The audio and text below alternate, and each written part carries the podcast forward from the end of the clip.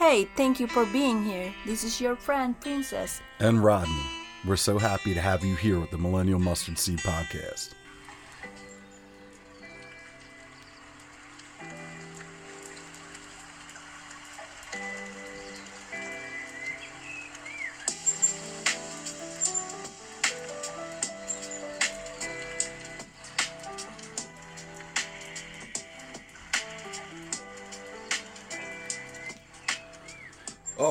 Welcome to the show, everybody. I'm so happy that you guys are here with me again for another episode. Tonight, I'm going to do things a little bit different. This is an hour and a half of intense reflection, conversation. I'm chopping it up with BDK from Omega Frequency, and Micah comes on to join us again. He sits in, he chimes in, we have a blast on this episode. BDK does some major reflection uh, shares his heart with us. I'm just chiming in from time to time, just sharing my two cents on all the amazing madness of conversation that takes place. This is raw. I did no editing to this episode. Uh, I just wanted to give you guys this conversation. This is this is why I do what I do to be able to connect with people. Uh, here's Adam Jack. You got anything to say, dude? Man, you're happy today. All right, well, listen, I'm so happy that you guys are here and enjoy this episode. Let's jump right into it, y'all.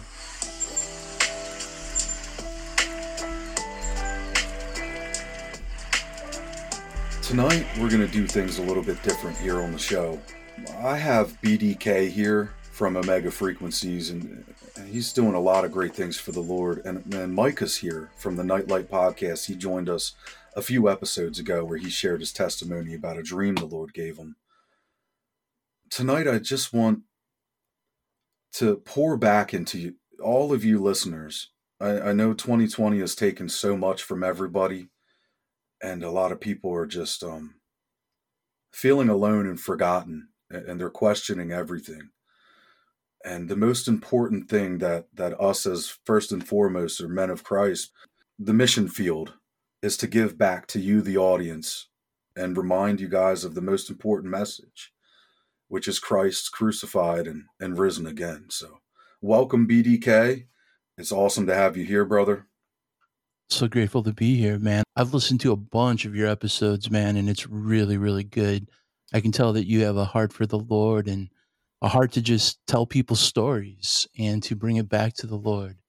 And that's an amazing thing because that's one of the ways that we fight, that we overcome. We share our testimony we talk about the power of the blood and we resolve in our hearts in dark moments like these that we won't be afraid of the darkness, but we will fight. We will fight with spiritual weapons and we will not love our lives to the death.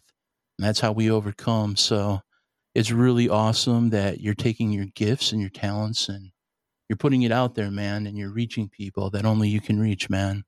So it's an honor to be here, man. And Micah, what's up? How you doing, sir?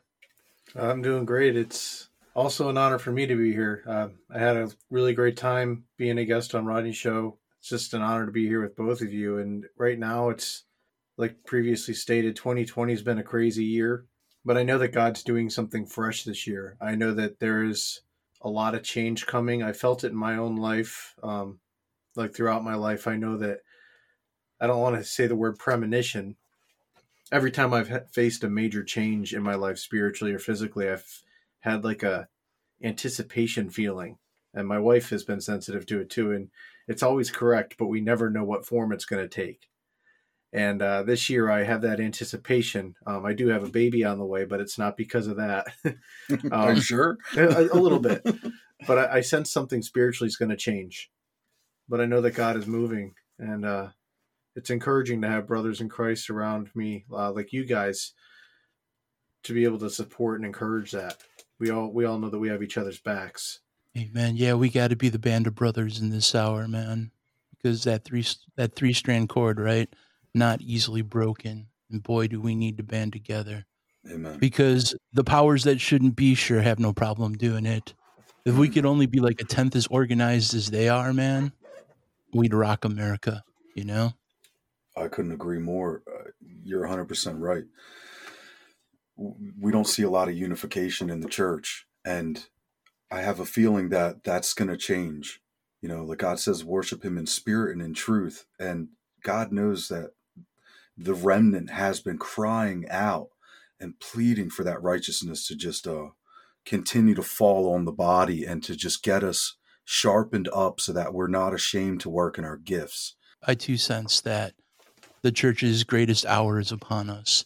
And I do sense that there will be a unity, but it will be a unity that comes out of necessity. But I think spiritually, the best thing that happened was that Biden got elected, that like the Democrats are controlling both houses of the Congress.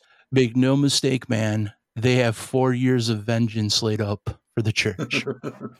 they have four years of, of, of debts that they are about to settle. And um, hmm. I believe we were getting kind of complacent under Trump a little bit. And we were even idolizing him a bit more than we probably should have. And, you know, I don't think he was the devil by any stretch of the imagination. But I think that people were beginning to worship him a little bit like Jesus.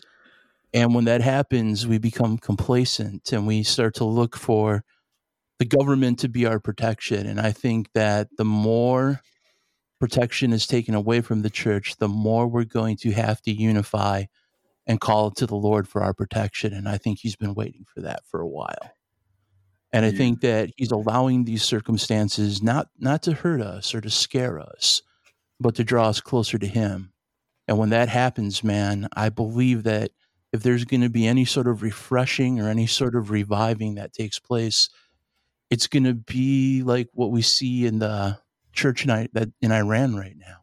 Yes. Where they're crazy enough to say like the best evangelist for God is the Ayatollah. Hmm. And you sit back and you're like, how's that possible? It's like, look, man, this guy is such a devil that that the the very own Muslims that he rules over are like, we don't like this guy. Like and the and the church, they just live out their faith radically yes. in the marketplaces and wherever they go, man, they just they overcome by the blood of the lamb, the word of their testimony.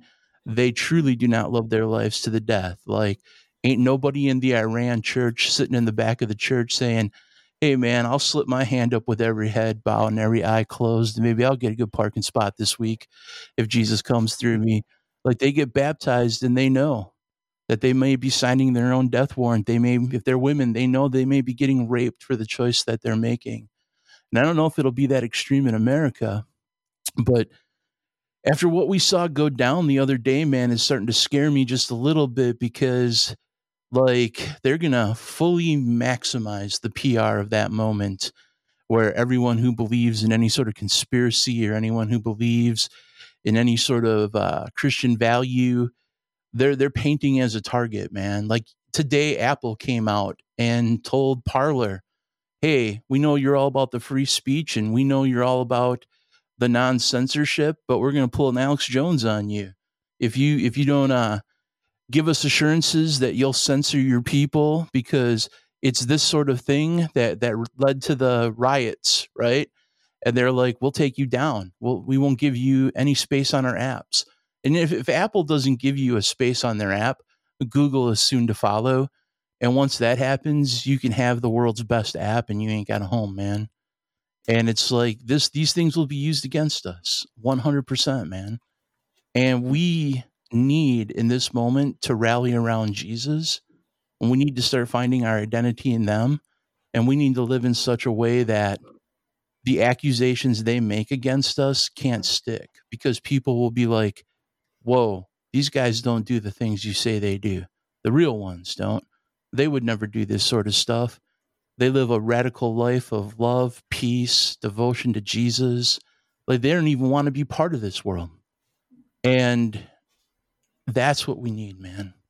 And I think that this is this is that hour that David Wilkerson began to talk about, you know, Amen. that in the world's darkest hour, God will display his greatest power. I think we're yes. approaching that hour, man. I think we're approaching that prophetic hour and we can't squander that opportunity. So we just need to be doing what what we're doing. You need to be producing podcasts and we need to use whatever gifts we have in this moment to reach reach far and wide, man. Yeah, you know, BDK, you hit the nail right on the head with it with with a lot of things you said. Even even the whole thing about Biden. Um, I know I've heard a lot of prophets saying, "Oh, Trump's going to get a second term. It's going to be a landslide," and I don't discount it. I just I'm one of those wait and see kind of people, um, because uh, there's a lot of people out there that claim to be prophetic, and some of them are legitimate and some aren't. And uh, but I like to test the spirits, or even like Paul said about the Bereans, they you know research to make sure that everything that he said was correct. I agree with you about Biden, um, just for the fact that yeah, I think it's going to force a lot of things to happen. Even though it is scary, it's also exciting. Another point you had said about the church coming together. I know that in our gathering or our fellowship, I, I over the past couple months, like when the when they started closing things down and for COVID over the summer, we saw our congregation shrink and then blow up. Um, mm. And it's it's not about numbers. It's that's not the whole point. But and I touched on this in my first episode of my podcast.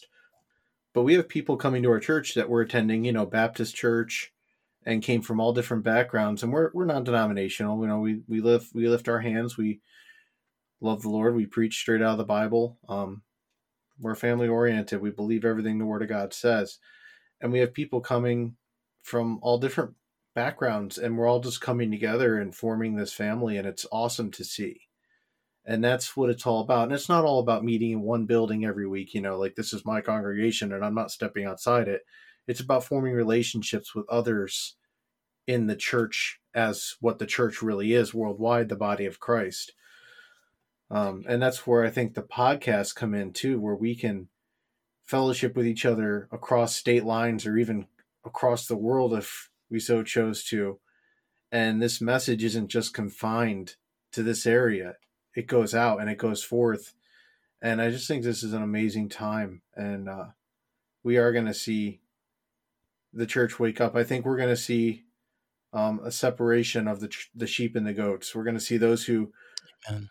who did not want to really who who just came to church for a social club. They just came. We we've already seen it.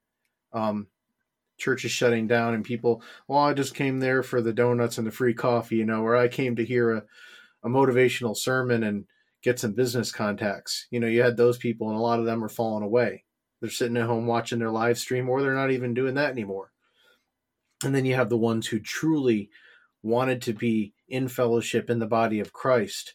As the word says, forsake not the assembling of yourselves together, even as the day approaches. And also in Psalm 133, where it says, Oh, how good and pleasant it is for brothers to dwell together in unity you know it's the people that are still coming to church even when the when they're closed down those are the ones that are really hungry and they're the ones that are going to be the influencers and the the world changers because they they're passionate about Christ and they're on fire. And uh I'm honored to have met some of them. And I know that this has stirred something in me even you know God is doing something. Psalms 32 8 the Lord says I will guide you along the best pathway for your life and I will advise you and watch over you. With Biden, when uh, I agree with you, BDK, with Biden, uh, it looks like he's you know taking that position as president over this nation. God is still on the throne. Uh, during this mm-hmm. whole thing, I've had so many people try to.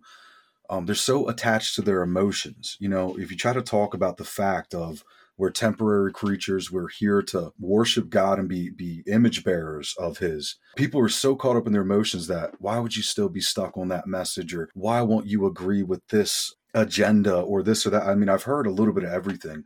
A lot of the ministry I do is in secret and it's on a one to one or one to three basis, face to face with people. Just some of the responses, you could just see there's a spirit in the world right now, the Antichrist spirit, and it is stirring up people. But God is going to, you know, He's not going to let the enemy run roughshod on the body of Christ. Before Christ comes back and cracks the sky like a supernova and pulls back the veil, He's going to pour His spirit out and uh, I'm excited for that, you know, instead of focusing on the things that are wrong, not saying that we neglect looking in and being aware of our surroundings. Uh, personally, as a watchman in the body of Christ, I look at a lot of things, but holding on to that excitement of you guys, this season is showing that Christ is coming sooner.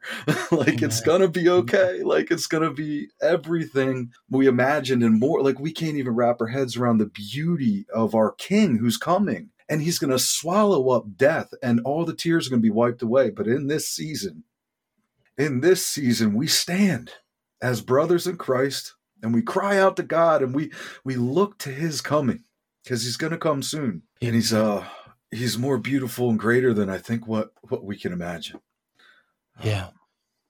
I find myself as I keep getting older just spending less and less time praying about the things that I need from God or requests for him to fill me with his power or or to anoint me and things like that. I just I just like God will do what he'll do.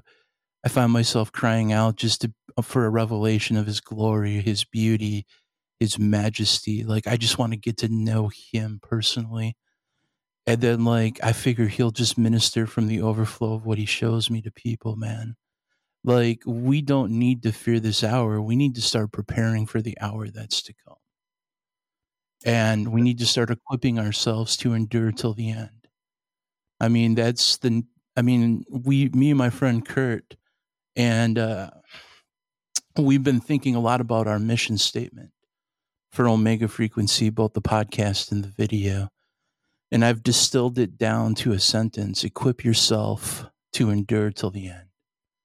Like, we need to do that. We need to start making proactive, tangible steps to face the prophetic hour that we're soon going to find ourselves in.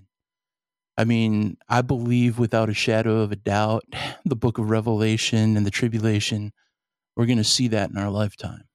And um, that freaks a lot of people out. Oh man, does that freak people out? I mean, they get excited about it. Everybody loves talking about Bible prophecy. But then when they realize that they're in that story somewhere, they get a little afraid because they see the the dangers of the tribulation, right? And Absolutely. I always I always tell people, man, we shouldn't be afraid.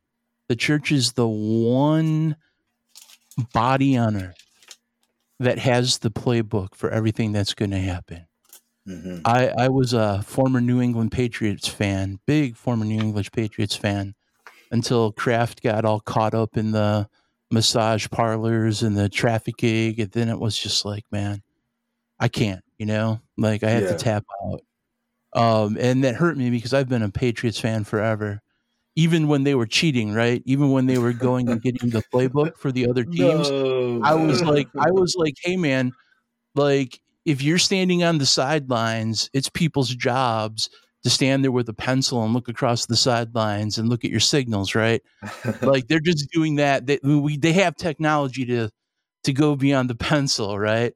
And it's like, but they had all those advantages because they knew the playbook, right? And we have the playbook for this prophetic hour. Amen. It's called the Book of Revelation, and you want to talk about prophetic and this is what trips me up about false prophets, right? Like they want to prophesy these new and spectacular and fleshly things and all of these grandiose new words for the hour. Dude, we got a book at the end of the book that has a blessing. If you read it, hear it, and obey it, it's the only book that does. And what, what's that blessing? That blessing is we have the playbook. Like, you want to talk about being a prophet? Imagine what happens when the tribulation begins and you're able to tell people what's going to happen the next day in the news because you know what's happening, because you know. Like we have the playbook. We are going to be able to stand in this prophetic hour and be a light and a beacon to people if we know the playbook. And the playbook is the book of Revelation. It's not a story about a million people getting their heads chopped off. It's a story about how we overcome the devil. That's exact before we even get to see that that that antichrist rising out of the sea. Satan is cast down from heaven and the very first thing that it says is, yeah, Satan's mad. Woe to the inhabitants of the earth. He's coming with vengeance for you, but fear not. We overcome him by the blood of the lamb, the word of our testimony, not loving our lives to the death. We have a book that's going to tell us what's going to happen before it happens I firmly believe in my heart of hearts that the book of Revelation is the second part of the book of Acts. The book of Acts never ended on a definitive note. It was the history of the first church movement, and it just kind of ends. There's no final chapter. And that's because the book of Revelations is the final part of the history of the church, whereas Acts was the first history of the church. And yeah, in Acts, people were getting jailed, they were getting killed, they were getting martyred. All of this bad stuff was happening.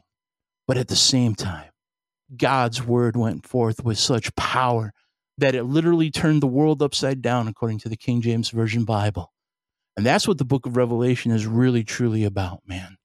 We don't need to fear the events of that thing. We just need to prepare to meet it. And if we really want to have wisdom and prophetic insight, now is the time to really understand that book, to really make peace with what that book says, and to start preparing our lives to match up with the things that we're going to need to know when that book becomes reality so that it can be the playbook, so that we can stand there and be like, this is what the Lord God said would happen before it happened. And let a couple of the events of the tribulation play out. Let your prophecy be 100% accurate because you're sticking to the book. And people will be like, whoa, he knows. And man, you will be a living gospel track in that hour full of the Holy Ghost and power. And man, it's going to be the most exciting time to be alive on planet Earth. I truly believe that with all my heart, man.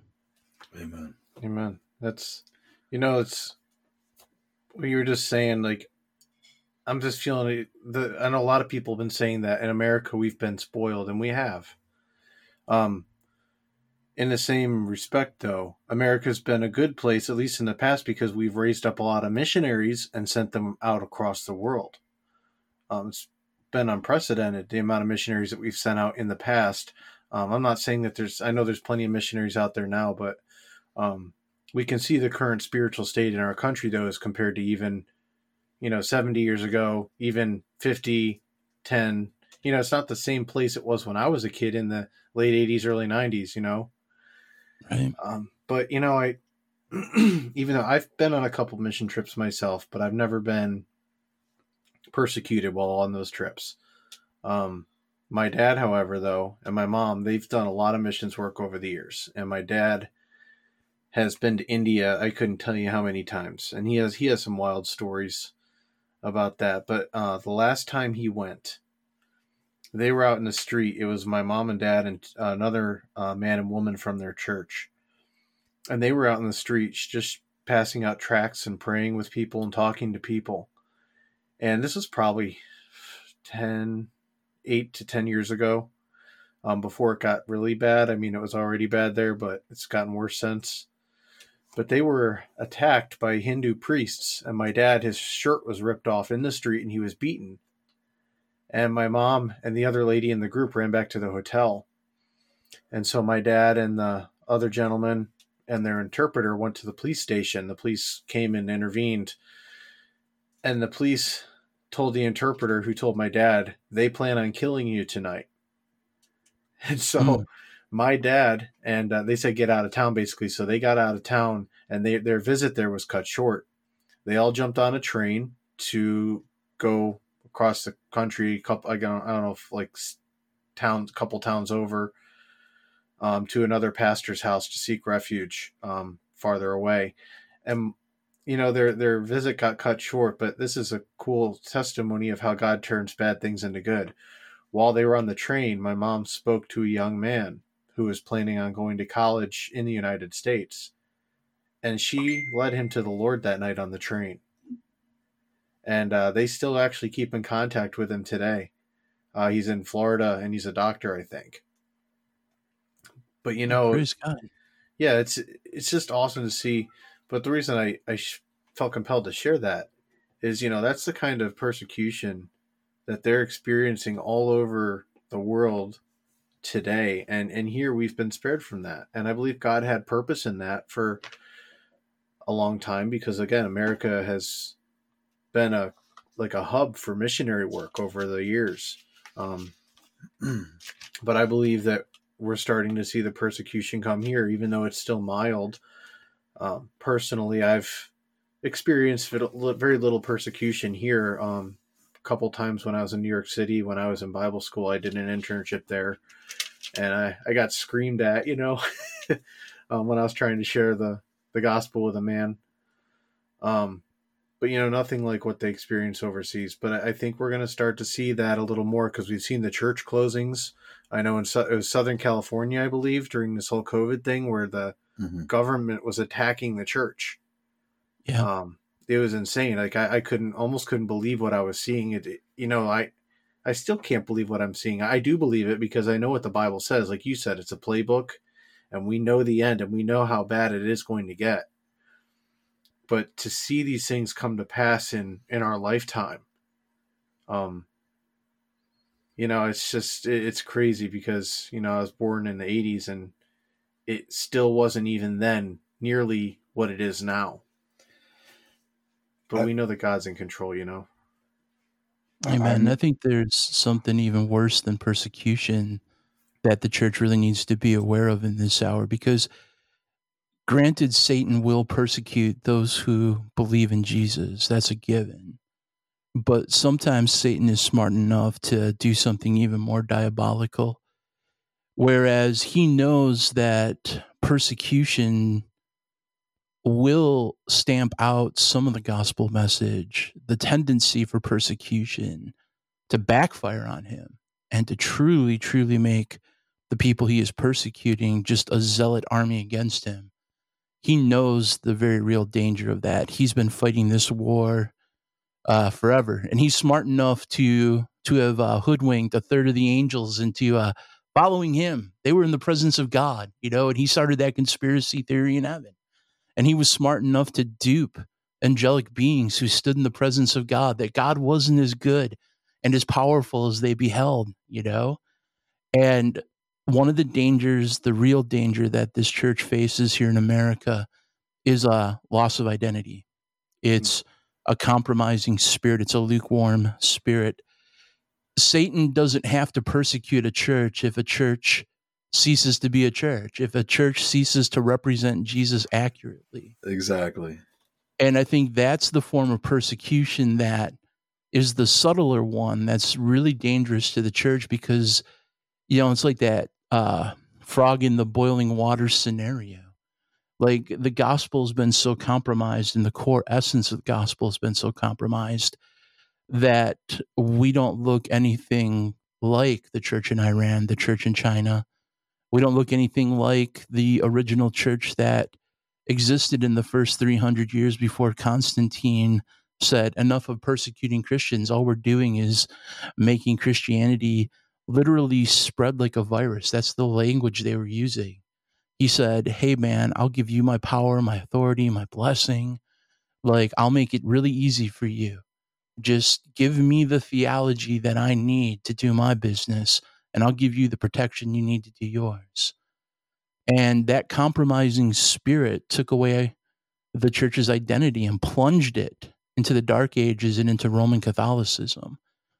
And we need to be very, very careful in this hour to guard ourselves against the persecution that's coming, but we also need to be honest enough to start investigating the roots of our faith and what the earliest followers of Jesus believed. And we need to use that as a mirror and see if the church that we are, because we are the church, the church isn't a building. We're the church of the living God, the redeemed church of the living God. And we need to start matching up our beliefs and our identity into the identity of Christ. Because, like, if we're talking about the book of Revelation and the end times, what's the first thing that Jesus does in the book of Revelation? He goes to those seven churches. Like before there can be any sort of tribulation, before there can be any sort of beginning of sorrows, before there can be any seals opened, Jesus has to take a moment and walk amongst his church. And he has to investigate his church. And in every one of those letters, you see Jesus, he's just standing in the midst of the lampstands. And what he's doing is he's looking at these lampstands and he's like, is there oil in these lamps? Are these lamps burning? He's looking at the church. And in every one of these letters, he basically starts by saying, These are the things that I would do. And I, I congratulate you on doing the things that I would do. I would not tolerate these Nicolaitans. You don't tolerate these Nicolaitans. But then he's like, But you do tolerate that Jezebel. I would never tolerate that Jezebel. and and it's so devastating because he's like if you guys represent me well i will open up doors that no man can shut before you but if you fail to represent who i am i will remove your lampstand i am under no obligation to continue the work that i began in you if you will not faithfully represent me and history proved it out 100% there's only one church in existence today historically from that book of Revelation, that church of Smyrna. All the other ones went away. Even the one that Jesus didn't have the rebuke for, Philadelphia. But the one that Polycarp was the bishop of, the church that's there now, there's a legitimate church there. You can trace it back to Polycarp's original church because Jesus promised that that church would have that open door that no man could shut and time couldn't shut it. And so we need to be very careful because I believe exactly what you said. God's judging the church, He's sifting the church, He's separating the sheep from the goat. This must happen before the events and the seals are opened. And we're in that sifting process, and it's a good thing. It's not a scary thing. This is how the bride becomes that glorious church without spot or wrinkle or any such thing. But we need to deal honestly with our souls right now in this moment. And we need to put aside every weight that hinders. We need to be good soldiers of Christ who do not involve ourselves in civilian affairs. We need to be allegiant soldiers of Jesus. We need to remember the pledges we made to God when we were baptized we need to go back to a very authentic faith in Jesus and we need to we need to literally live the values of the gospel of Jesus out because how will the world ever know that there's a difference or a choice if we look like the world? We're so busy making friends with the world and borrowing their techniques to grow our churches. I love what you said about how people are coming to your church because it's just a real family church. People are looking for the real, the authentic. They're looking not for the seeker sensitive stuff. They're looking in this hour, really truly looking, the remnants looking for people that will be different, for people that will stand out like sore thumbs. God's got to have himself a couple of sore thumbs in this world. You know what I mean? Yeah. Like the way we live has to be different. Otherwise, there's no second choice, you know? And that's Absolutely. why the gospel of this kingdom shall be preached as a witness. And then the end shall come. And that witness is up to us, man. And so, man, we got to be busy in this hour. We got to don't let the devil steal our identity in Christ away from us and what this gospel is truly all about, man. Man, I couldn't agree more with you. I want to ask you, what are your thoughts with I'm not saying the vaccine in particular right now is or isn't you know the mark but we know revelation 13 when we scroll down and we see god is warning every man um, small and great rich and poor bond and free will be forced to receive a mark that he will not be able to buy or sell or trade unless he has that mark I do you BDK. Do you think this is right on the horizon? Do you think we're there? Um, with with these vaccines that I mean, my wife is in the healthcare field, and they're already kind of like pressuring her. Like they're they're talking about within ninety days they're going to be administering, you know, vaccines to this area, and they're trying to get people um, vaccinated. It's no longer like, uh oh, we're just listening to this on the news, but vaccinations are, are here right under our nose if it's mandated, which it seems like, you know, to keep your job, you're probably going to have to be vaccinated in the healthcare field. I don't know if my wife will have a job if she refuses it. We've been talking and praying about this. And I, I haven't really told anybody else. I mean, uh, here I am on the podcast. Great, she's going to probably uh, have some words for me later. but but long story short, pray for us, anybody who's hearing this, uh, to give us wisdom. But I would like to know your take. Well, we're kind of in the same boat over here. My wife is a registered nurse. She's a hospice nurse, right? Okay. So she's facing the same sort of thing. Um, mm-hmm. I think it's very interesting that the majority of the healthcare field does not want to take this vaccine. How that ought to that? speak. That ought to speak volumes as to the danger of it. Yes. Now, here's the thing I am so unpopular with the stance I have on the vaccine because I I I probably won't take it. You know, like I I think there are some dangerous things, but none of my objections are spiritual objections to taking the vaccine. Mhm. They're more scientific health um, objections.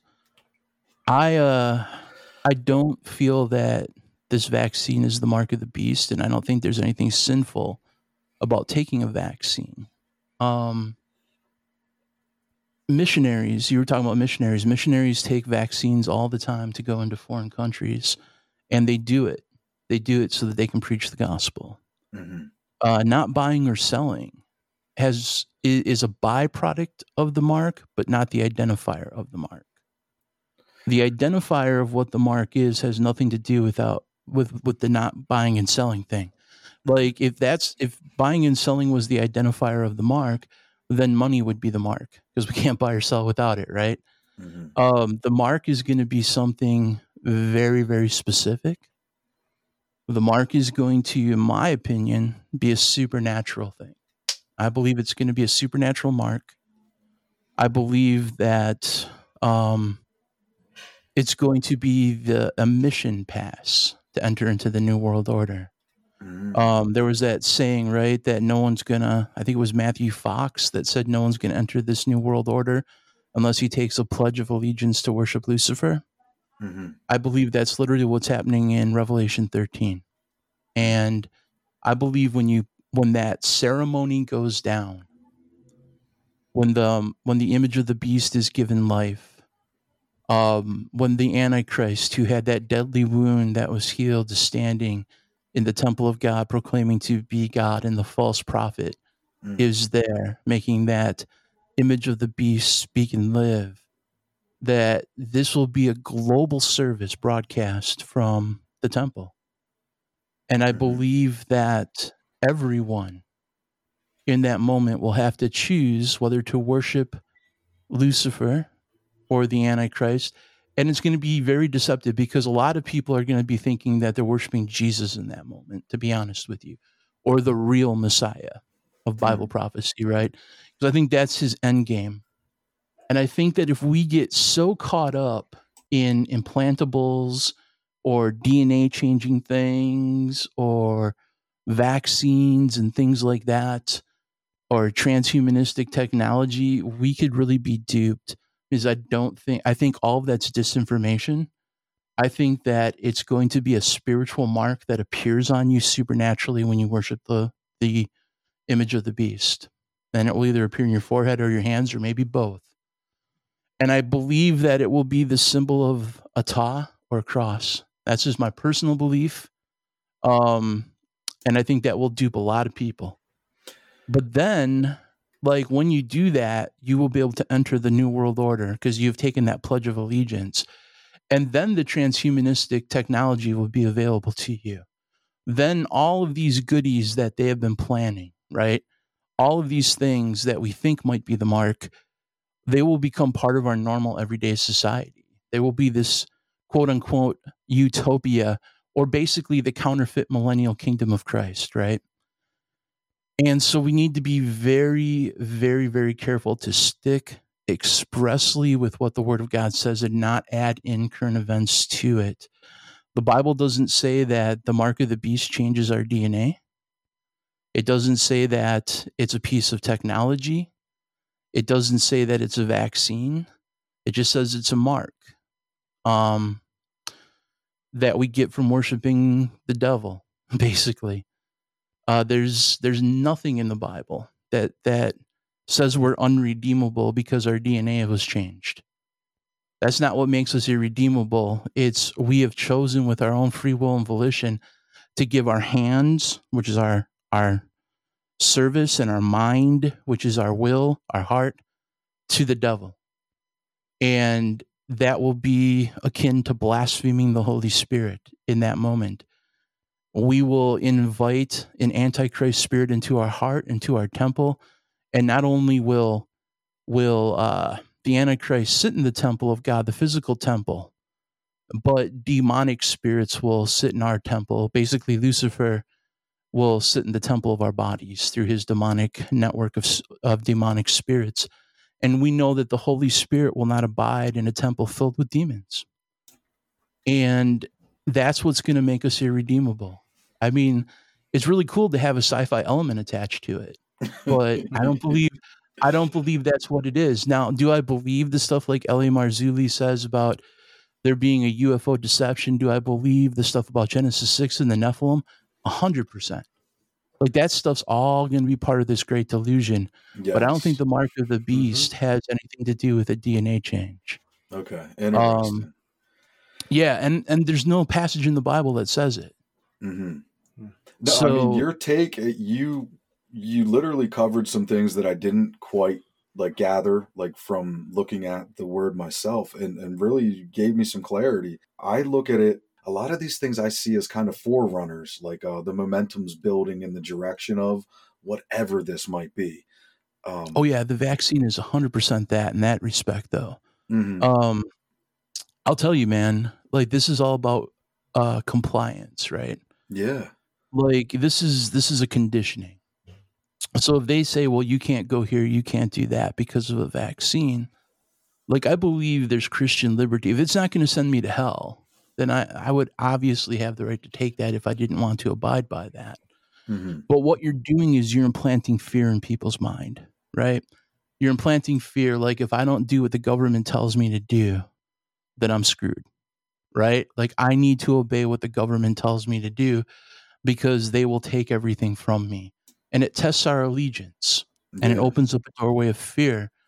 And I've always said that the spirit of fear is the devil's evangelist. Oh, Anytime that the spirit of fear can get in our heart, can get in our mind, that opens a doorway of influence for demonic spirits, opens a doorway of influence to the devil to come in and condition us to be afraid. And things like the mark of the, or things like the vaccine, things like the New World Order, things like the way the government's about ready to unleash four years of hell upon us, all of these things are just moves that the devil's making for his side on his cosmic chessboard, as L.A. Marzulli always says. These moves that he's making are to test our loyalties. Yeah. But but here's the cool thing. It can also test our resolve to love God even harder. That's what the devil doesn't get, man. There's he only sees his side of the coin because he's a narcissist and he's full of pride. That's what got him kicked out of heaven. He only sees his side of the coin, man. He never sees the opposite side of the coin. That the further he pushes right. our back up against the wall, the more we want to fight back. And it this is a this is a chance for us to start living by our principles and not living by fear. And that's what takes the devil by surprise because he doesn't think about that. Because you know, he's blind to it. I just wanted to say comment on what you said about the mark. I, I mean, I don't, I don't know. I mean, it could be spiritual and it could be physical. It could be both, honestly.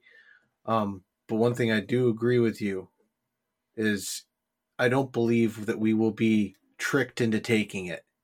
It's not, so, it's not something you can be forced to take, and it's not something you, you'll take, um, not knowing what you're doing. You're going to have to actively deny or denounce Christ in order to receive this.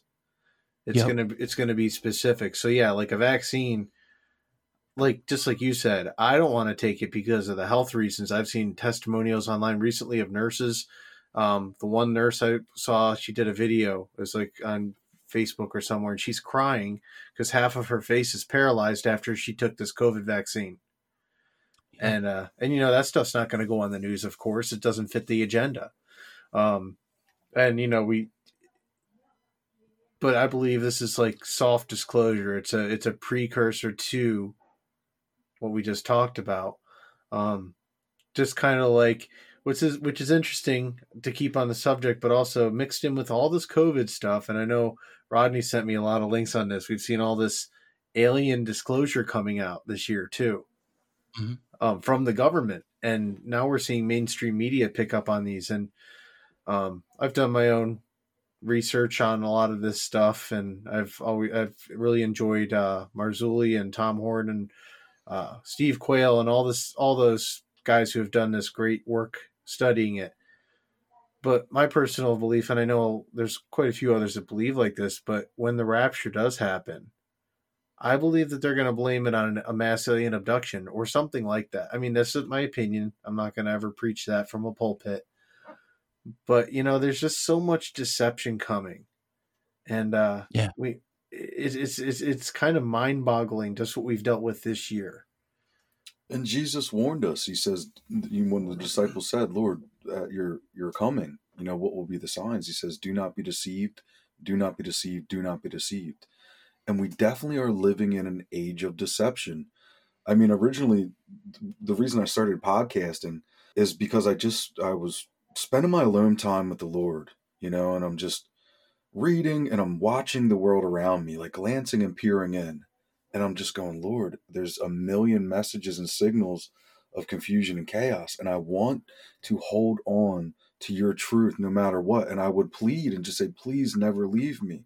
You know, God, just, I don't know why you love as much as you love. And I can't really wrap my head around who you are, but you say you love me. You say that we're worth it. And you gave your life and, and rose up from death because of your love for those who belong to you and i would i would just talk with the lord. And he was really allowing me to kind of just look at a million messages and signals of confusion and chaos being present. And everybody in like their little camp is pointing at the next little camp and saying well we got the answers and you're wrong. And they're saying no we got the answers and you're wrong. And it's just a plethora of of crooked and perverse information just flooding people. You know with all this stuff going on we gotta just focus on what Jesus said and, and, be aware that the devil has this trickery. You know, he's hmm. meandering through and he's putting at you know, I was talking about this with with a friend. Isn't it awesome how God had one plan to redeem us through Jesus? And the devil has ran through every rabbit trail and option and level of deception Amen. possible and keeps switching up like he keeps yeah. systematically desensitizing people, strategizing, and causing corruption. But God had one remedy, and it was the Lamb, the Messiah, who mm. would save those who who call and believe in His mercy and righteousness. And and that was like really it started to adjust. And I went, you know, Micah BDK. I'd go, well, this is evidence that God's not frantic. You know, this is the proof that God is not like, you know, he's not hiding or there's no arm wrestling match happening here. That's, you know, because the world wants you to think that, oh, yin yang, or, you know, oh, the balance, man, the cosmos. And it's like, no, the word of God, Christ and him crucified and risen. And because God uh, says to us in his word, my ways are not your ways and my thought are not, my thoughts are not your thoughts it's like, yeah, Mike is sitting here like nodding his head, like, like, yeah, of course. Like, God, you're so you're you're you're beyond what the enemy can comprehend. BDK, you said how many times um, referred to you know Satan being blindsided by himself because he's so full of pride and only sees one side of the coin. God took one avenue to save through Christ, and it's like, man, the devil's done every trick in the playbook you know, upside down backwards two times to Wednesday, and he's still pulling new tricks out of the hat, but none of it is going to win. We know how the story ends. Um, but you have a really interesting take on Revelation with um, the the mark there. I mean, a couple things you brought up that kind of like helped puzzle piece some stuff together in my mind. It was a unique um, approach. I, I don't know I'm not like a timeline guy. I don't say this is going to happen then or this is now. I mean, I get the feeling like something's on the horizon. You know, like something's going to happen. I, I know a couple episodes back, I shared a vision that I had over the summer. I was driving from from almost Manhattan back here to Pennsylvania. I took my sister in law home. She lives right outside of New York City, and um, she was visiting. I'm, I'm on the road by myself for a couple hours, and I'm thinking about the founding fathers. I'm thinking about the guys who, you know, just believed in the Bible. They went out and they fought and died in order that we would have the ability to, you know, buy a car and have groceries and have a job and even, you know, be able to buy a microphone and start a podcast because there's something inside of you that loves the Lord and you just can't be quiet.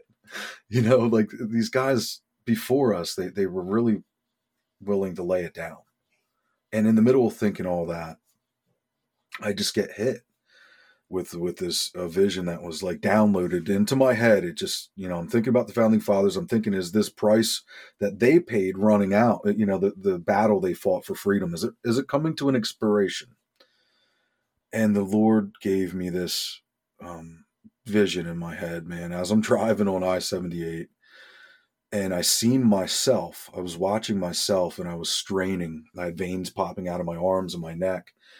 And I look out and around where I was. I was in a big valley and there was walls of fire 360 degrees every direction that were engulfing things out in the distance. But the things that were burning were causing like heat to like heat like I was warming up, so I'm sweating. And I got to a point where I was feeling um feeling the pressure and the pain and I, I throw my hands up and I start pleading, Yeshua, Jesus, Jesus, and crying out to him. And the cross was just there. It was mm. just up there and blood fell off of it and hit the right side of my face and my neck and my shoulder. And I felt comfort. I felt just mm. peace and comfort. And that was that's what the Lord gave me while doing 70 miles an hour on I-78 coming back into Pennsylvania.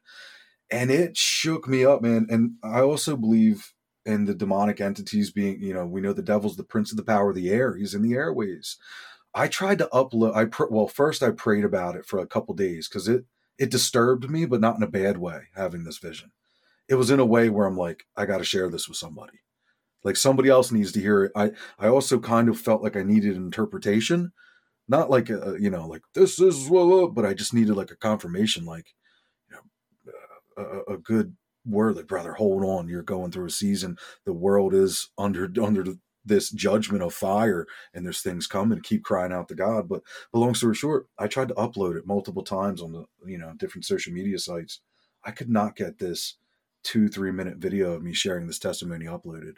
I literally tried probably five or six times.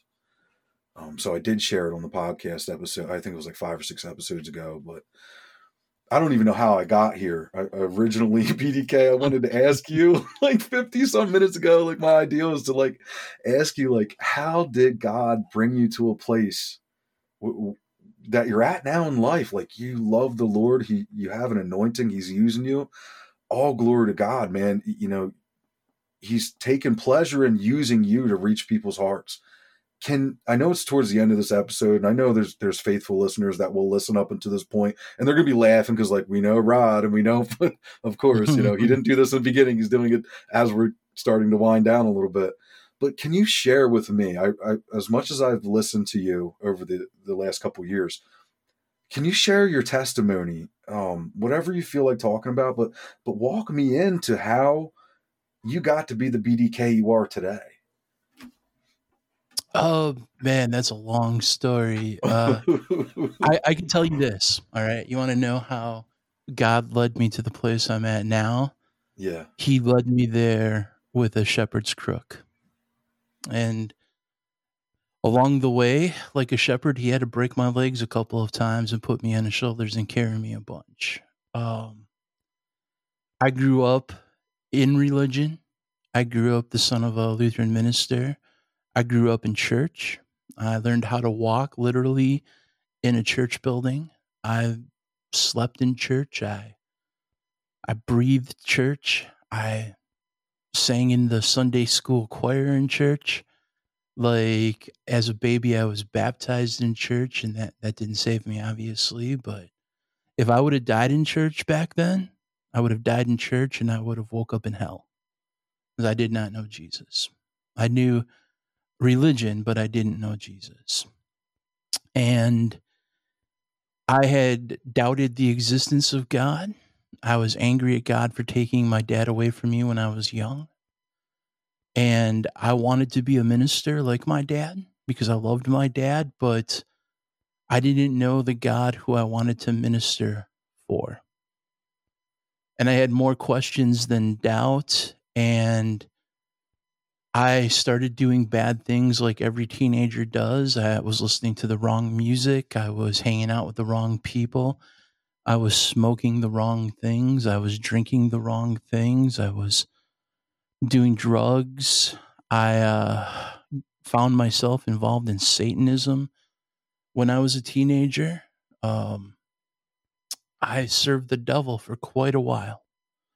I became so drug addicted that I literally was forced into rehab at the age of 17 years old. And then after I got out of rehab, um, about three, four months later, I was back in the same facility for mental health issues. The devil had completely stole my mind, my sanity, and the very essence of who I was. And that was something that didn't happen overnight. That happened piece by piece by piece. And I got saved because of a witness, a witness of a girl that I met when I was 17 and a half. Um, she was a Christian, spirit filled, Pentecostal young woman. Um, we kind of got thrown into a class project together and she knew my reputation. I had a very bad reputation in school. She was an honor roll society student, editor of the yearbook, uh, straight A student. Like she was the complete opposite of me. And yet she didn't let my past or my scary demeanor or evilness persuade her from telling me about this Jesus whom she served. And I knew a lot about Jesus theoretically from growing up in church, but I didn't know about this Jesus whom she was living out. And she would pray for me. Her Christian friends would be like, We're praying for you. And I'd be like, It would drive me nuts, but they were. They were praying for me. I got saved and I went to a small, small Pentecostal church. Um, that was in our area that my wife and her friends went to, and I met God in a very powerful way after I was saved. I met God at an altar after a preacher preached a fiery message that I remember still to this day about the Daniels and the Shadrachs and the Meshachs and the Abednegos and about a generation that would rise up that would not bow to statues that would face fiery furnaces that wouldn't flinch at lions basically a young generation that would serve God harder than they would serve the devil. When I heard that, I understood that because I served the devil very hard. and I was saved now. And when I heard that message, that's what I wanted. The other thing was is this church was wildly crazy, man. Like like and they they weren't like one of these charismatic crazy churches that you see nowadays. This wasn't New Apostolic Reformation. This was classical Holy Ghost Pentecostalism. Yeah. But they were full of joy. Good. like- yeah. Our our church that I grew up in it, our hymnals didn't even have Amazing Grace because that was too emotional of a song. oh, I, I kid you not. I kid you not, man. Oh like, wow. like we did not raising the hands. Like it, that, that none of those shenanigans went on. Oh wow. Church was a very somber, sour thing, man. Um, that was part of my problem with religion, right? Yeah. And I remember being in this church, seeing people raising their hands, praising the Lord. I remember the preacher preaching with a fire that I've never seen a preacher preach like before in my whole entire life. Uh, I remember seeing that these guys had real Holy Ghost power, power that I had never seen before. And I remember, I remember at the end of the sermon, it was a Sunday night, and in old school Pentecostal churches, if you go to church on a Sunday night, like those things can go on forever because they don't have no constraint of the next service going on. And that's where the real Pentecostals come out. Like they have the altar services where you go down and they pray for you and you seek the Lord. And man, I'll tell you something. I was so freaked out. Like the sermon ended and they're like, if you want the power of God, if you want to be one of these people that want to serve God harder than you serve the devil, you come down here. I was embarrassed to go because I had no, I mean, this is my first time in a real church and I was kind of freaking out. I remember turning around. I remember turning around with the people I came to and just being like, this was really really cool. Can we go now?" Like, but I wanted to go down there. I wanted to go down Yeah, there so much, Yeah. but I, I I didn't. My pride was in the way. yeah. I, I couldn't. I was scared. And I remember this uh I felt the tug on my shirt and there was a little old lady who had to have been like 70 years old, but her husband was like this he looked like Mr. Clean but buffer. And he looked he looked like he was every bit 70 but like he had the body of a 19 year old. I mean this dude was like I was scared when I looked at this guy, man. Like, because I still had the long hair and all of this crazy stuff. Like, I these were these were these were holiness Pentecostals. They were probably looking at me really weird. But this little this little grandma's tugging on my shirt, and I, I look at her and she's like, "Young man, Lord told me that God wants you to go down there, that you need to obey what God is telling you to do in this moment." Uh, Like if you walk away now, God will honor that because he knows you're scared. But if you go down there, he will answer the prayer that you just prayed silently. uh, And I was like, I didn't know what a word of knowledge was, right? Like they, they didn't teach me. We were cessationists in the Lutheran church. They didn't teach me about none of this. I freaked out because I thought this this this lady was psychic and just read my mind. Because she read my mail. She read my mail thought for thought. uh, oh wow. And at that point, what do you do? You know, you go You down there. down. yeah, you go down there. you go, you, you go down there, man. And I just I remember being down there and I didn't know what to do. Like like this these churches weren't the type that, you know, you, everybody forms a line and then the pastor comes like a shark in the water and just starts knocking everybody down. And that's that's not what this was, man. People would just go down to the altar and do business with God. And then people would come, maybe lay hands on you in the back or pray for you or whatever, or counsel you. And I mean, it was a really holy moment. But I remember standing there in a crowd of people. And I remember looking around, and some people were praying, and some people had their hands lifted up, and there was music in the background. And I just remember, like, maybe I should raise my hands, you know? So I raised my hands, and maybe I should, maybe I should pray. And and the moment I started praying that prayer, God, if you give me the power that these people have, this Holy Ghost power, I'll serve you. I'll serve you harder than I've ever served the devil. I promise this. This is my covenant to you, my oath to you. Because I was aware of the power of covenant and oath as a Satanist. And and I knew that that if I made that oath, it would be it would be heard. Because this lady confirmed it in the pew. And I remember just the feeling of that moment, the holiness of that moment. It was like I was standing in God's very presence. I could feel it. I was crying. I was weeping. And I just had my hands up. And I just remember like they finally played a song that I, I remember hearing. Like Pentecostals play the songs different though. Like, but I could remember that it was a song in our old Lutheran hymnal, but it was played in a way that we I've never heard it. And I remember starting to sing it. I remember to start to pray a little bit. And then I mm-hmm. felt hands on the back of my head reaching down to my neck. And someone was just holding my head in a vice grip. And the moment they did, man, I felt a fire sweep through my body. Clear. Like I I felt such an mm. infilling of power. And before I knew it, the words that I s- were speaking weren't even English anymore. And I was like, I didn't know what that meant. Okay. I didn't know what that meant. I had no frame of reference. Nobody had to talk me into it or be like, hey, you come here and repeat what I'm repeating. And then they yabba dabba do. Like, none of yeah, that, man. yeah. Like, none of that. And I just, I, I turned around at the end and it was that lady's husband. And, um, Oh wow.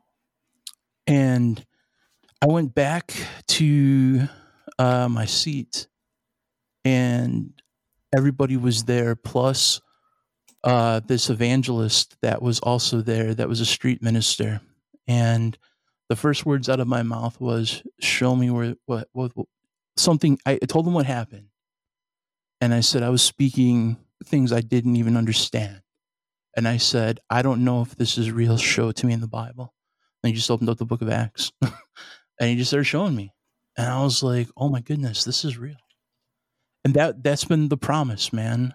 Now, I'll be honest with you and your listeners that I've been trying to keep that promise now for the last 30 years. And there have been times where I've kept that promise to serve the Lord harder than I've served the devil. And there were times that I've backslid on that promise. Mm-hmm. And God has been extremely faithful to go out and rescue me when I go astray. And He's done that. I mean, I went through a period where I was completely, you know, I'd I had gotten out of ministry. I had stopped being an evangelist. I stopped being a pastor. Um, I basically fell away for a while and started drinking again, started smoking again, um, living in a way that completely dishonored the Lord. I almost died one night because of it. Wow. And the Lord, in His mercy, broke my legs and put me on His shoulders and picked me up and took me back.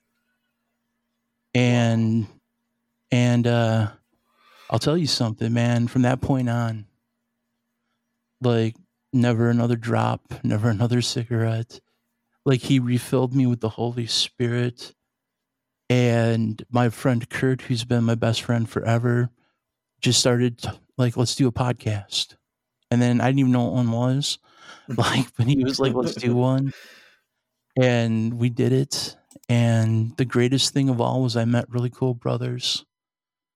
Uh, I met someone. I met I met uh, Sam Swanson from God's Property Radio. I met Justin, Wes, Chad, um, Phil Baker, like I've met all these dudes that have spoken so much truth in my life. And meeting Phil Baker was probably the most important person I've ever met in my life because he introduced me to the earliest followers of Christ and their words and the early church fathers and this Anabaptist theology that I I wholly cling to right now.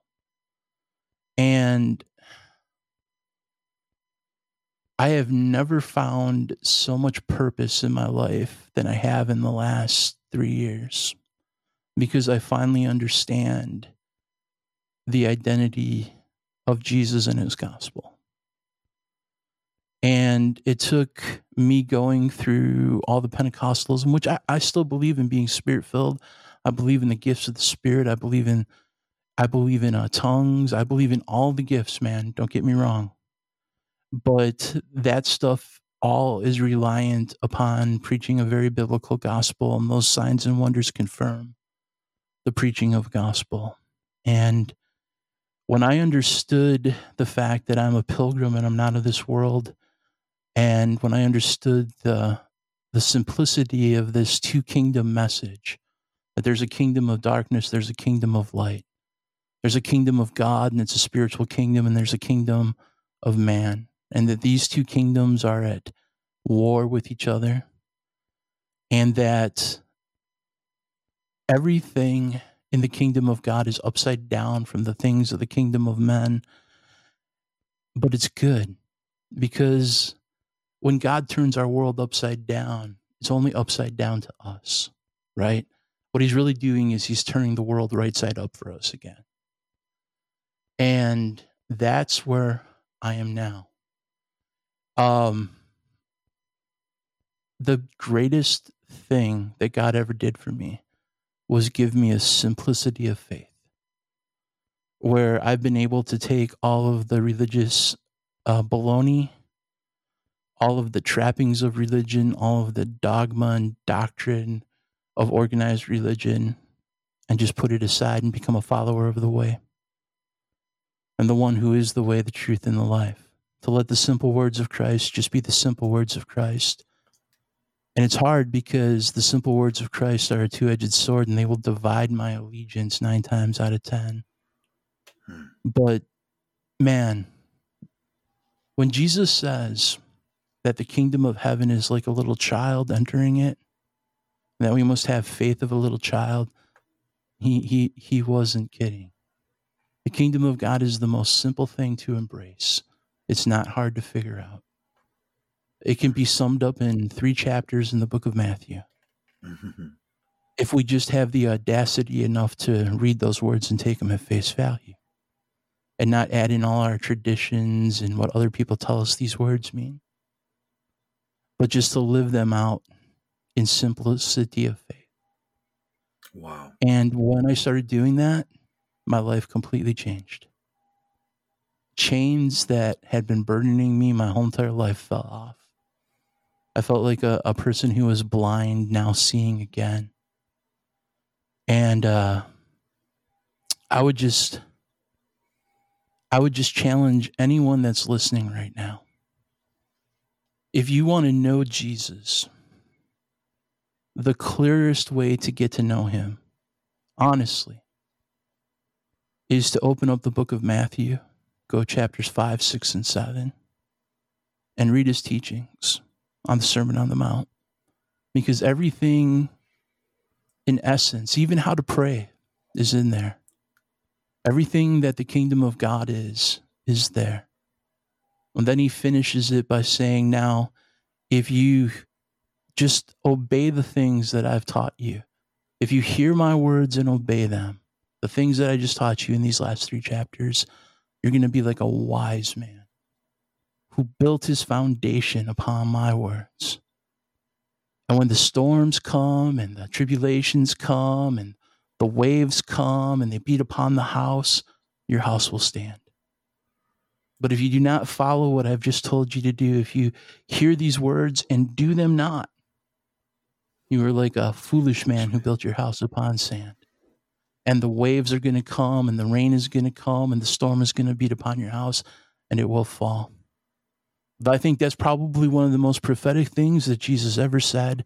And it's one of the things that that we really must understand at this hour because people ask me all the time about different aspects of the tribulation and what we can do to prepare for this prophetic hour. And I just tell them, look, man, the storm is going to come.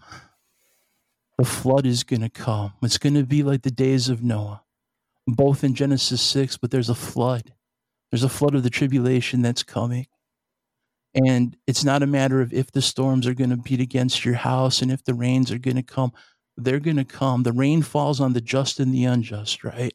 Amen. This tribulation, this rain, this testing of mankind, the trials and the darkness of this hour are going to come to our houses, each and every one of us. But if we hear what Jesus says and we obey, and we follow Jesus and his teachings, our house will stand. And I don't know about you, man, but there that sounds good to me. That sounds like an offer that no one else in this world could make. And I would just challenge everyone that's listening tonight to to take some time to read those chapters. Maybe for a week, just read the three chapters. Read them in the morning or the evening, whenever your devotional time is. Read them for a week and really think on them. Really study them. And and take the preconceived notions out like and and think about your life like when jesus says hey man like if an enemy strikes you you turn the other cheek like don't repay evil right with with violence like ask yourself is that my life like when someone comes at me do i turn the other cheek when jesus talks about not looking upon women with lust ask yourself is that my life when he says, Don't hate your brother, ask yourself, Is that my life? They sound so simple. Is so childlike. Don't hate your brother. If you hate your brother, you're a murderer. A five year old could grasp that concept. Don't hate my brother. Don't hate my sister, especially if you have a bratty brother or sister, right? But to do it as an adult is a million times harder. So if, if, if I would, I would say, hey man, Start investigating these simple truths of God.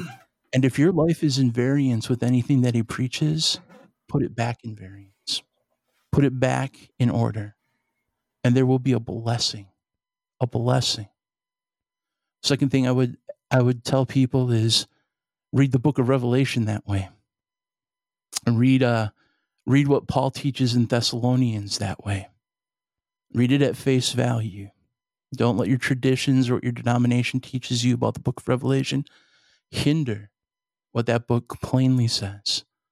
Everyone like is like that book is a mystery and we'll never understand it. It's going to be pantrib. and like if, if God wanted us to know the book of Revelation, then he wouldn't have made it such a mystery. No, no, no. It's the only it's the only book in the Bible with a blessing for those who read it and do it, which means that he expects us to understand. There's nothing mysterious about anything in that book. There really isn't.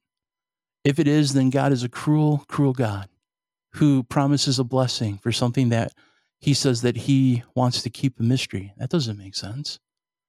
Read that book. Understand that book. That book is the playbook for the coming prophetic hour, man. And then, most importantly, after you read these things, do it. Because without doing it, it profits us nothing. So that's what I would, uh, doing that, that is what's brought me close to God to answer your question. Doing those simple things. It's just the simple things, man. I'm sorry, like that. That'll never sell a book for 19.99. That will never sell a DVD for for 50 bucks, and it sure as heck won't get me on Sid Roth unless I promise to uh, promise visions to heaven on top of that. Because like it's just simple advice that you give away for free. But hey, Jesus gave his life away for free too, man. So it is what it is, man.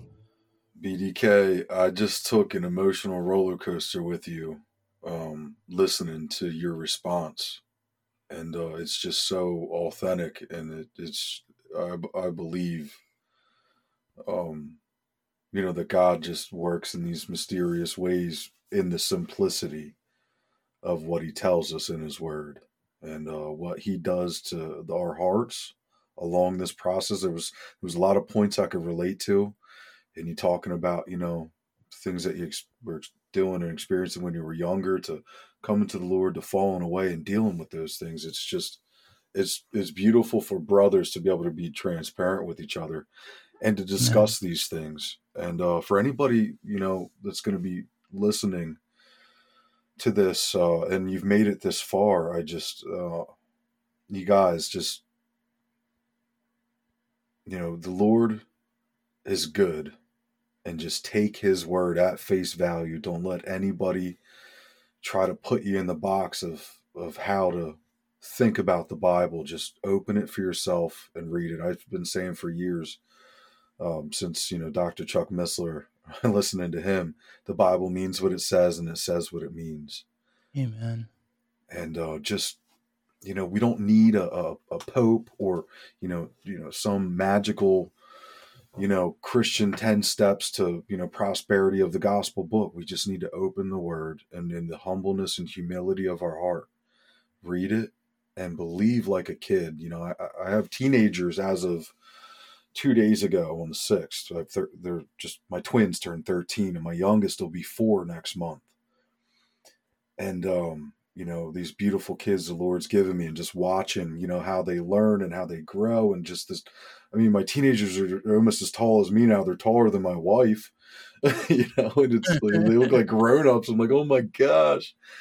And you know they're still kids at heart but i was talking with my daughter and what i'm getting at here is like that that childlike faith you know and how it's evident in, in children but yet in our belief, you know, th- that we just believe it's foolishness to the world. The scriptures talk about the cross is foolishness to those who are perishing, but to those who believe it's the power of God. Amen. I'm talking with my daughter the other day and she says, Dad, there's this kid at school and he's really popular and everybody loves this kid. She's going on and on talking about this kid at school and, and she says, Dad, he's he's gay. Dad, is that okay? What what's going on there? And I said, honey, and I'm, you know, remember I'm talking to my 12 year old daughter. So I'm like, I can't like philosophically go through and like, the Bible says this. And I feel like, I was like, God, just give me a simple response here. Like, this is one of those father daughter moments of like this, uh, what I'm going to tell her is going to stick with her the rest of her life. So I'm, mm. I'm praying. I'm like, God, just give me wisdom. And I look at her and I say, honey, if I was gay, would you be here? And she went, mm. oh, Dad, you're right. And I said, honey, he's still a living, breathing person. You know, you don't go like, be like, my dad said that, you know, like throw a mm-hmm. stone at the guys. But in that moment, just God gave me the simplest direct answer that made sense for my daughter and her childlike belief. Like when her eyes got big and she's like, Dad, you're right. Like if you had been gay, like I wouldn't be here, Dad. Like she understood all of all of it in just the twinkling of an eye. Anyway, it just reminds me of how like we believe the Lord Jesus and what He says, and and how we don't need to overcomplicate it. Um, but man, you took me on an emotional roller coaster listening to your response. Um, you know, t- to our question of how you, you know, the Lord has led you to where you are today. I know every single one of us has a beautiful and unique testimony to share. Um, and we should not be ashamed. You guys as you're listening wherever you're listening from overseas uh, whether you know you're in the philippines you're in germany you're, you're here in the states don't be ashamed or afraid of your testimony you guys. When god when jesus is the lord and savior of your life and he's working these things out he's continuing to bring these things um, up and he's dealing with you and you know he's walking with you through the course of your life. Don't be afraid to share with people the good he's done for you. Um, the scriptures talk about how it's a sweet and savory scent to the lord when we declare his goodness and his righteousness and how faithful he's been to us in our lives. Um we're we're at like an hour and 20 some minutes. I kind of want to wind down here a little bit um and and get ready to close out but Micah, do you have a response to that before we give BDK like you know his his last um Uh, segment here on the show? Is is there anything you want to fill? I know I kind of jumped in and no, you were looking at me. You're like, oh, like your heart was swelling up and you're feeling it too. I just No, I I, I felt like there's something you need to say. no, I just I enjoyed listening to BDK be BDK. yeah, Um, I can't tell you how many times I've been at work with an earbud in and been encouraged by the things you said. And, you know, listening to your testimony, I was able to relate not to all of it, but to a lot of it. Um, you know, being raised in the church. And uh, I, I was like spiritually calloused, if you want to put it like that. And the church I was raised in was a Lutheran. Like we were Holy Spirit, you know, tongues talking, people running up and down, you know, non-denominational but basically pentecostal um and you know just but being callous because i was so inundated in it um i remember the moment i almost decided to turn to wicca because Mm. i just you know i was sick of hearing about like i saw a lot of the flaky christianity not that all of it was like that but you know it became corny to me and i just wanted something real i want and i was picked on a lot you know i I'm not going to get into it because I don't want to. I don't even want to wind down here, but uh, you know, it took a lot of fiery trials in my life and to to get to where I am today, and I'm at this. If this makes sense, it's a contradiction. I wish it hadn't taken me so long to get to where I am, and I wish I hadn't had to go through what I went through to get to where I am. But I'm grateful for what I went through, and I would never trade it for the world if that makes any sense. Oh, totally, brother. And I remember being when I was a teenager, we were just talking about testimonies. Um, I remember being at the youth rallies and all these places, and people, you know, we're gonna have a guy share tonight about how he went to prison 15 times and he slept with every girl and did every drug, but God saved him. And you know what I mean? Like those kind of things, like they're sensational. And uh, I remember thinking, I'm just a pastor's kid growing up in church. I don't have a testimony. Hmm. And, and it used to actually kill me inside in a way. And, and, you know, people used to say, oh, don't worry. The best testimony you can have is not having, you know, all that junk. And, you know, I agree with it. It is. But as a kid, you know, I just felt like left out in a way. But needless to say, God did give me a testimony. And, uh, yeah, you did. and, and and everybody has a different one. But the reason why we have these testimonies is to show how good God is, Amen. to show the power Amen. of God, and that's why we have them, and that's why we go through these dark times. It's not. It's not anything really. It's not about us. It's all about Him. Yeah. And if we rely on Him, we call on Him, and most importantly, if we surrender to Him, we see what He does in us, and we see what He does through us. And you know, I, I I feel like such a broken vessel so so often. Hmm. I, I I beat myself up over the smallest sin, and I just daily I, I come before God and I say, Lord, if you can still accept a guy like me, I would be thrilled to be a shoe shiner or a doorkeeper in your house for all eternity. If you would just accept Amen. me and keep me, you know, like I don't need to have crowns or robes or glory. I don't deserve any of that. But what's really awesome about our God is He gives that to us. And uh, just like the prodigal son, you know, he came to this breaking point. He finds himself eating slop with the pigs. I'm realizing, you know what, my father treats his servants so well. And I was a fool to leave, but if he takes me back, I will be a servant. I will be a lowly, you know, even even the lowliest person in this house is treated with dignity. And hmm. that's how I feel about my God you know, as broken as I become, I I say, God, you know, if you would just just make me a lowly vessel in your place, because I know that it's better than the alternative, and I just want to be in your presence. But what's even better than that is when we come back to Him in that broken state, He does give us a ring, He does give us a robe, and He does give us a place of status. But it's not because of us; it's because of what His Son Jesus did, and uh, it's just it's fantastic.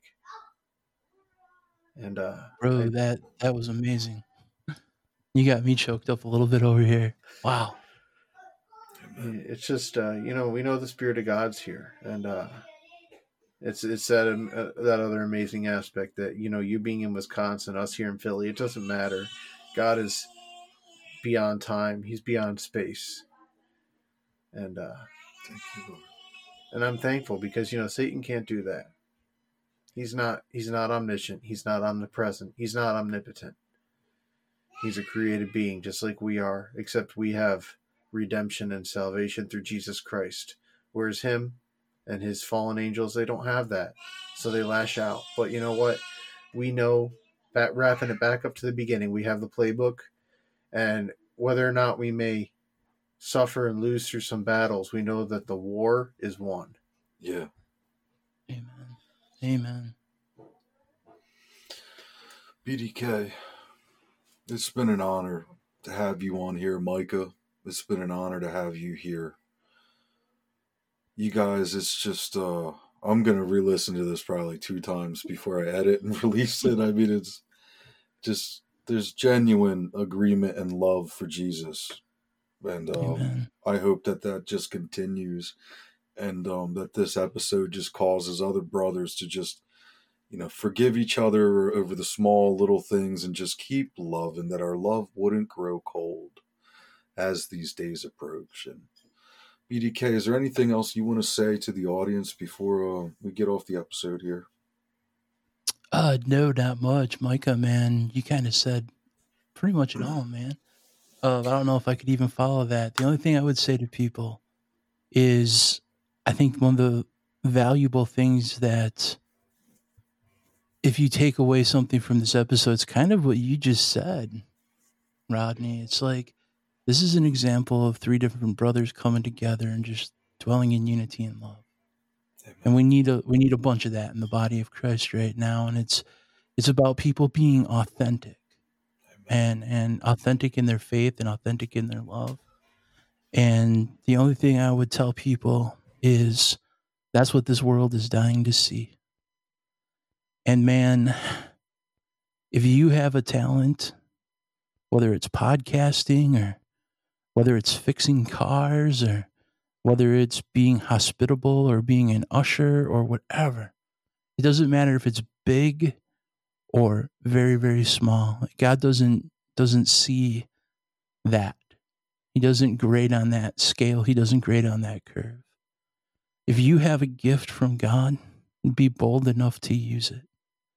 If your gift is podcasting, if your gift is talking, if your gift is sharing your testimony, if it's what we're doing right now, get yourself a microphone and a and a and a and a phone if nothing else and just record.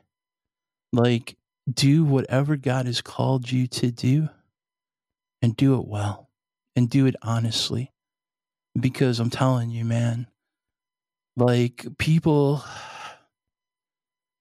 listen to me and they're like, I would love to listen to BDK, but he says, dude, man, way too much. it's like it's like being at a revival meeting and Bill and Ted are the presiding pastors of the church, man. Oh, that's a great church.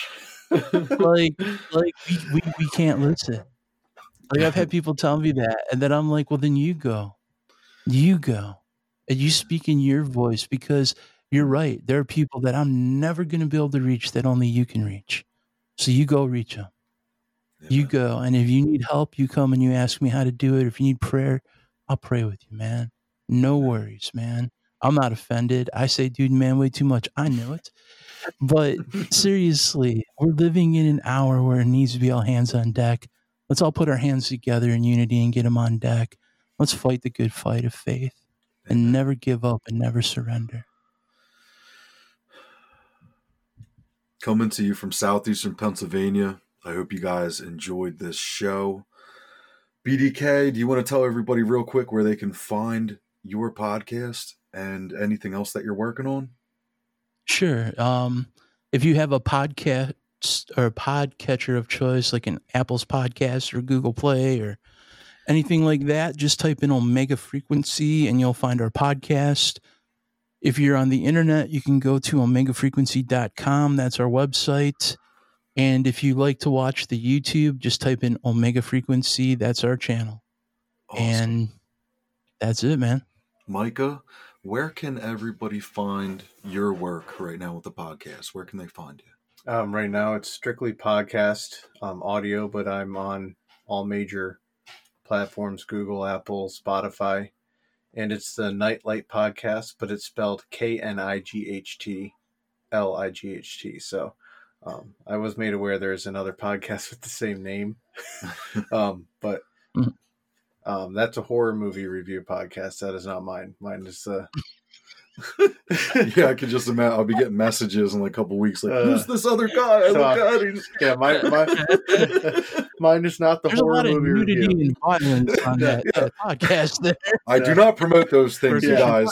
no, that is not mine, but mine is uh, the Knightlight podcast. So, and uh, I believe it's the only other one with that name. It's kind of weird how that happened, but I just want the word of God to be spread, and hopefully it encourages somebody. You know. Well, that's it. Thank you guys so much for listening to this episode. If you found this episode to be helpful, share it with a friend. If it made you laugh, if it made you cry, if it just helped you to understand something deeper, then support all three of these guys. They're all three of us here. And we just thank you, everybody.